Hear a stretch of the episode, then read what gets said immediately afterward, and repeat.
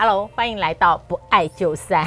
老师好，对啊、呃，芳玉，我是念华哈。我们今天要聊的这个个案，其实它跟呃亲密关系、感情关系、婚姻里面那个自由和控制这两个相对概念很有关系哦。哎，老师，我跟你讲，讲到自由这件事，很多现代的年轻人都不敢结婚，不敢一对一的爱情关系跟伴侣关系。所以就是你以前跟我聊过，你觉得现在这个时代，我们设定为哎。他出境，我儿子那个年纪的二十四岁左右，是一个不爱的时代。对，他完全不爱，选择不爱，对，选择不爱。他们觉得，呃，谈起爱情来太多的限制了。等一下，呃，我的行踪要告诉你。你知道那时候我们都在讨论手机的账号，你可不可以有？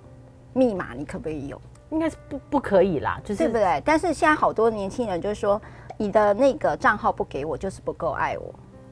所以他们就会发现说，哇，谈起爱情来的成本太高了。所以因为自由被剥夺的很严重，所以现在好多年轻人就选择一个，呃，可能是一个关系，可以像男女朋友关系的存在，但是不承认我是一个一对一的关系。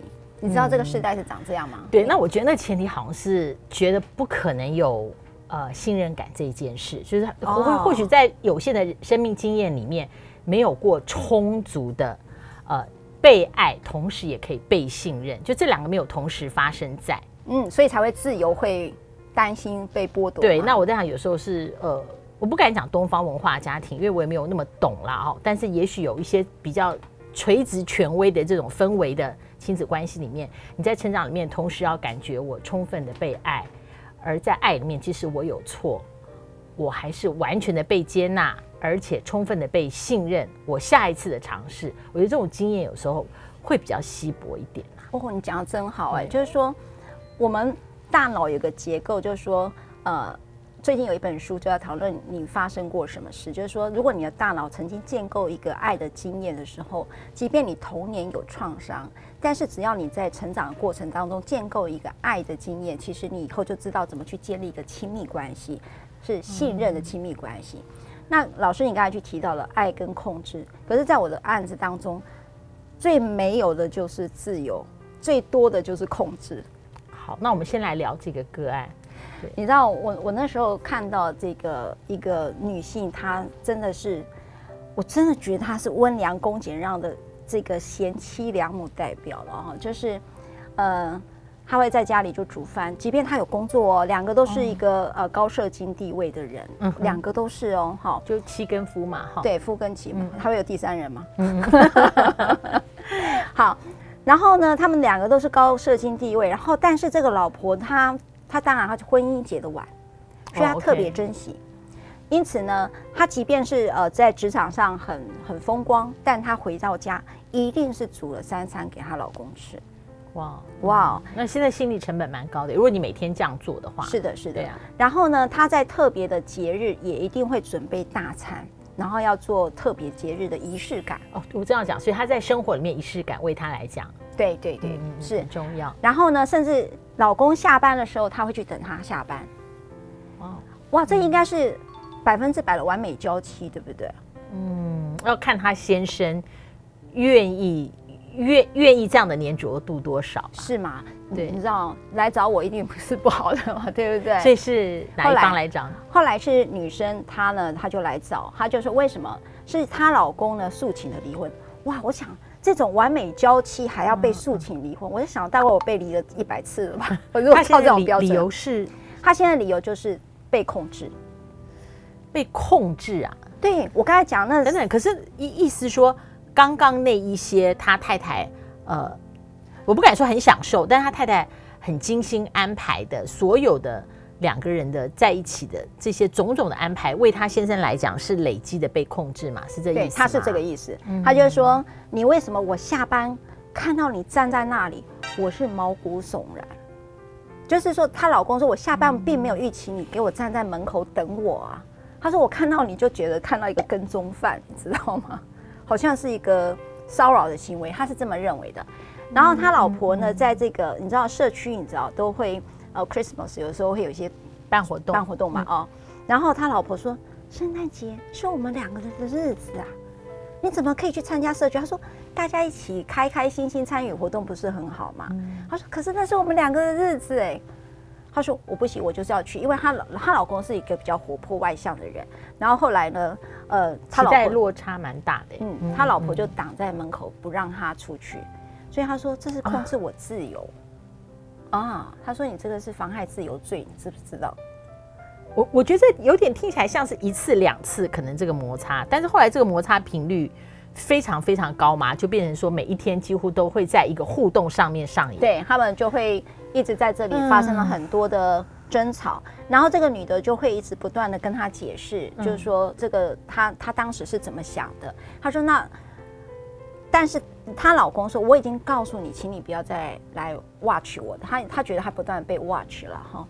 然后后来她老公就诉请这个离婚，她离婚理由就是这样的时候。那那时候我记得在调解室里面，她就好，我我我在问老师啊，如果你是这个女生，你要不要离婚？你做成这样，我想如果是他应该不会耶，因为第一个，我我现在听起来，对，我是他哈，我从来不认为这个叫控制啊，所以前提不存在。哪来的控制被控制，然后最后必须分开呢？这我跟你的前提就已经不一样啦。那你如果是这位太太呢？不离，你就是我如果是那个妻子的话啦，就是不离婚。我觉得妻子是不不会离的，因为他为什么他跟他先生没有共同的前提嘛。我他不认为他在控制他先生。这个妻子觉得说，我是觉得我们两个需要有这样的连带，那我是很用力的在经营这个连带的方式。所以老师你也不离婚。我现在是站在我如果是他的话，真的，我觉得下面的网友你们也可以告诉你离不离婚。前面你会不会离？你会不会离？我觉得那太太不会离，是不是？她不肯离，他不肯离。天哪！因因为他不进入他先生的脉络，前提就不一样。对，我觉得亲密关系里面有时候我自己也会撞墙，就是说我们对于现在这个状况认为有问题跟认为没事的，其实是。如果不讲出来，完完全全是不一样的，这种就不能累积。Okay, 真的，那我觉得你好进入这个太太的脉络。然后那个太太就说，有控制倾向的人应该多多少少都了解。你要讲你吗？但我下班比较晚，我没时间去等我先下班啦。哦，所以你也是会准备大餐的那种？不会，但是我觉得有些事情我会觉得说，这事情呃牵涉到两个人的互动，应该是这样做，但这很有问题。什么叫做应该？就是我今年结婚二十九年，就是你那个定义很自然而然，就是哎，这个事情应该是这样。OK，所以你有结婚纪念日？哦，我是仪式感还蛮 对对对，先赶快 back to you，赶快把那个他外进入调解室之后呢？后来呢？然后我就觉得说，这个男生的指控对我来讲非常的荒谬。对我啦，哈，我当下觉得是说，你老婆为你做到这样，你还抱怨？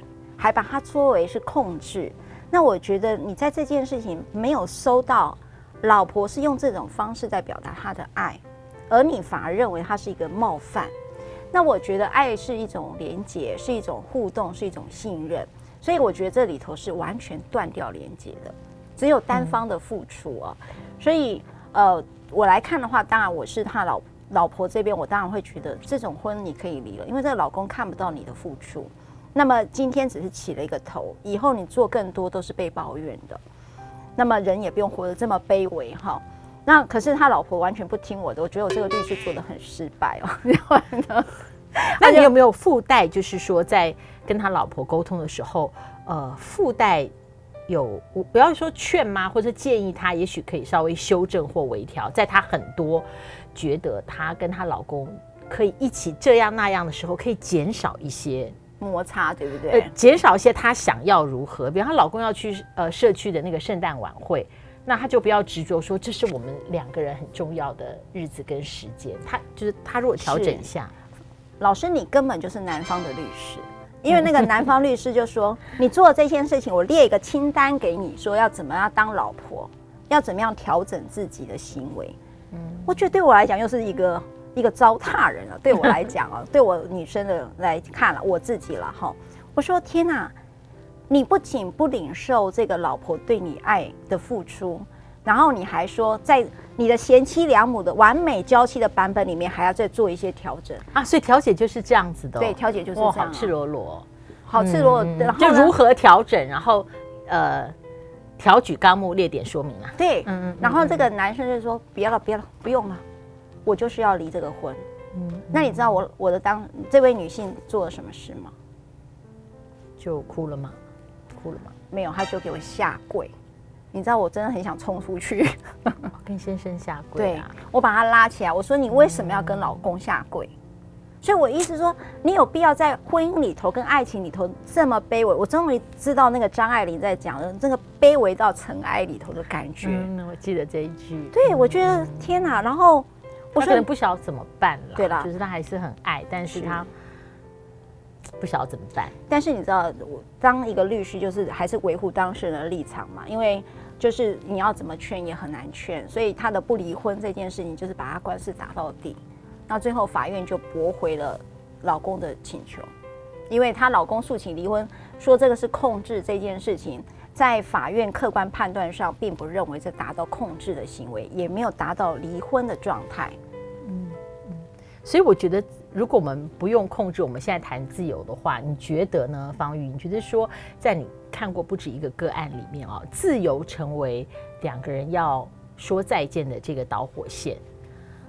哦，对，婚姻里面我比较没有听我朋友分享过，但是在这个交往的阶段里面，控制跟自由的确常常成为最后走不下去的一个差异。嗯，所以婚姻里面的自由要，我觉得要必须不断的重新去定义吧。对。我我觉得很妙的一件事情，就是说，呃，在一对一的伴侣关系，我们刚才讲年轻人嘛，好，一对一的伴侣关系，或者是呃，像结婚后的一对一的关系，哦，结婚后一定是一对一的关系了哈。在这种情形下，你必须要有个认知，你的自由某种程度是会妥协的，对吧？就举例来讲，这个这个完全同意啊。举例，你会妥协什么样的自由？交朋友的自由，譬如说我跟你是夫妻关系。有另外一个异性，好，不管如果你是同志的话，当然就是呃同性伴侣哈，你就要理解到你的伴侣可能会因为你跟第三者的关系过于紧密而感到不舒服，所以你的交友一定会被某种程度要照顾到另外一个人的情绪。也就是说，那意思就是说，在我跟你之间，也许真正的爱里面。我是要缩到比较小的，我要非常在乎你的感受，是，然后去决定说这件事情是不是老子的自由。是，不是，我觉得就就是就是就是就是这样子，是是，还有老娘的自由。对，因为有很多事情都是用自己的排行榜来定义的话，对，那对方为什么跟你是一体的呢？是的，是的。所以我觉得，当你进入到一个一对一的亲密关系。你的爱里头一定会有一个部分是愿意为他而妥协的。那第一个一定就是自由，这是我觉得你一定要有的认知。所以不，你不要认为说，呃，这就是我爱怎么样就怎么样，没有这件事。因为我觉得在爱里头一定有个尊重。嗯。第二个来自于我照顾或者是在乎你的感受，它就是对爱的一个回应。那如果你连这件事情都没有做到，那我必须告诉你，你从来都不知道什么叫做爱。所以我觉得，当我们在谈论一个爱情跟婚姻的时候，你必须要去理解这件事情是因为源自于爱，而不是源自于自由被控制或被剥夺，而是源自于你爱他。是，刚方玉律师说我很像这个男方的辩护律师哦，我觉得对啦，这个夫跟妻，他们现在还在婚姻关系里面，或许也许都还在。如果还在为自由跟控制这件事情煎熬的话，嗯，他们有没有这样冲突过？有时候我觉得冲突比比冷淡好。我觉得冷淡是最可怕，哦、是爱的反面。如果有冲突的话，至少在冲突里面，你会真正知道对方跟你那个定义的差异。对，我觉得冲突跟冷漠这件事情，我必须讲。呃，东方人很害怕冲突，很害怕冲突，对，太害怕冲突。可是大家都没有想过，冲突还是一个我愿意跟你沟通、一起解决问题的方法。我觉得在婚姻关系里面，有时候你不用想象冲突是跟对方吵架，对他不是、啊。我相信这个大家都够文明啊，是不会动到手跟脚。我的意思是说，有时候讲出真正的想法，然后在对话上面产生了一个气氛的不愉快，我觉得为很多人其实都是婚姻关系里面不想有的冲突。但我觉得想讲的。一定要有智慧技巧的讲出来。老师，我跟你讲一件事哈，我觉得你讲到一个很关键的，大家自己可以稍微沉淀一下。在这样的关系里，你可以真正说出自己的声音，有多久没说出来了？你敢不敢在他面前很自在的说出你现在的想法、需求或者是感受？我经常每次处理离婚案子里头，我发现他们都很久不敢讲出真心话，得要透过的诉讼旁边有了一个律师，然后有个调解员，才开始有办法、有能力的说出来。所以我每次在处理大家这样的一个分手议题的时候，我说你现在就是讲出来，你不用去在乎他的感受，因为现在只有你说出来的时候。你让对方明白，那你乍看好像它是一个冲突，可是它才是一个沟通的开始。是是，如果是冷漠，就表示我早就放弃关系。是是，冷漠本身它是我不愿意再进一步让你知道我在想什么，或者是你的感受是什么，I don't care。那个冷漠才真的是一个暴力，是对我们称之为不攻击的暴力哦。那在今天的这个 case 里面，我们这个小手板是，其实我跟方玉律师是。对谈啦，聊天啦，但是有时候那个主持人魂还是上身，就一直看到，哎，这道具还没有用。所以小手板今天，嗯，好了，刚才我们在讲这个老公呢，就对这个贤妻良母做了离婚的起起诉离婚嘛，嗯，那最后是离婚是驳回的，所以呢，他的理由是不自由，太受控，对，对，太受控了。在这，那我们来看一下，那你如果说离婚有三种方法。一个是协议离婚、调解离婚跟裁判离婚。嗯、那我刚才已经讲过，这个女性朋友她不愿意离婚，所以你走不到协议离婚，你也走不到调解离婚。所以呢，这个男生他想要离开这段婚姻，只有一个方式叫做裁判离婚。那裁判离婚就是依照这个法律规定哦，有十一项大理由哈，你要休夫也好，休妻也好，哈，有十一项大理由哈。嗯、那各位可以看一下我们的那个 YouTube 上面有的，包括重婚啦。合意性交以前就叫通奸了哈，嗯嗯，第三个就是不堪同居的虐待了，那大家也不要再有个迷思，我现在讲三张验伤单没有，这个是远古时代、上古时代的事情了啊，就是说你只要认为是一个虐待行为就行了啊。那还有就是呃，或者直系血亲，就是譬如你公公婆婆啦、岳父岳母会有这样的虐待行为，不堪同居或者恶意遗弃，恶意遗弃就譬如说有人会觉得分居啦哈。那另外一个呢就是。呃，第六个就是意图杀害对方，这个太可怕了，恐怖情人了哈。哎，这个还真的有了哈，真的有。下次要聊这个故事，意图杀害对方，意图杀害对方哈，别下毒了哈，虽然它很恶劣。那第七个有不治之恶疾，这个已经很少见了哈，就是说没有办法治疗的恶疾。那么第八个有重大不治的精神病了哈，那第九个生死不明超过三年，这个已经少见了。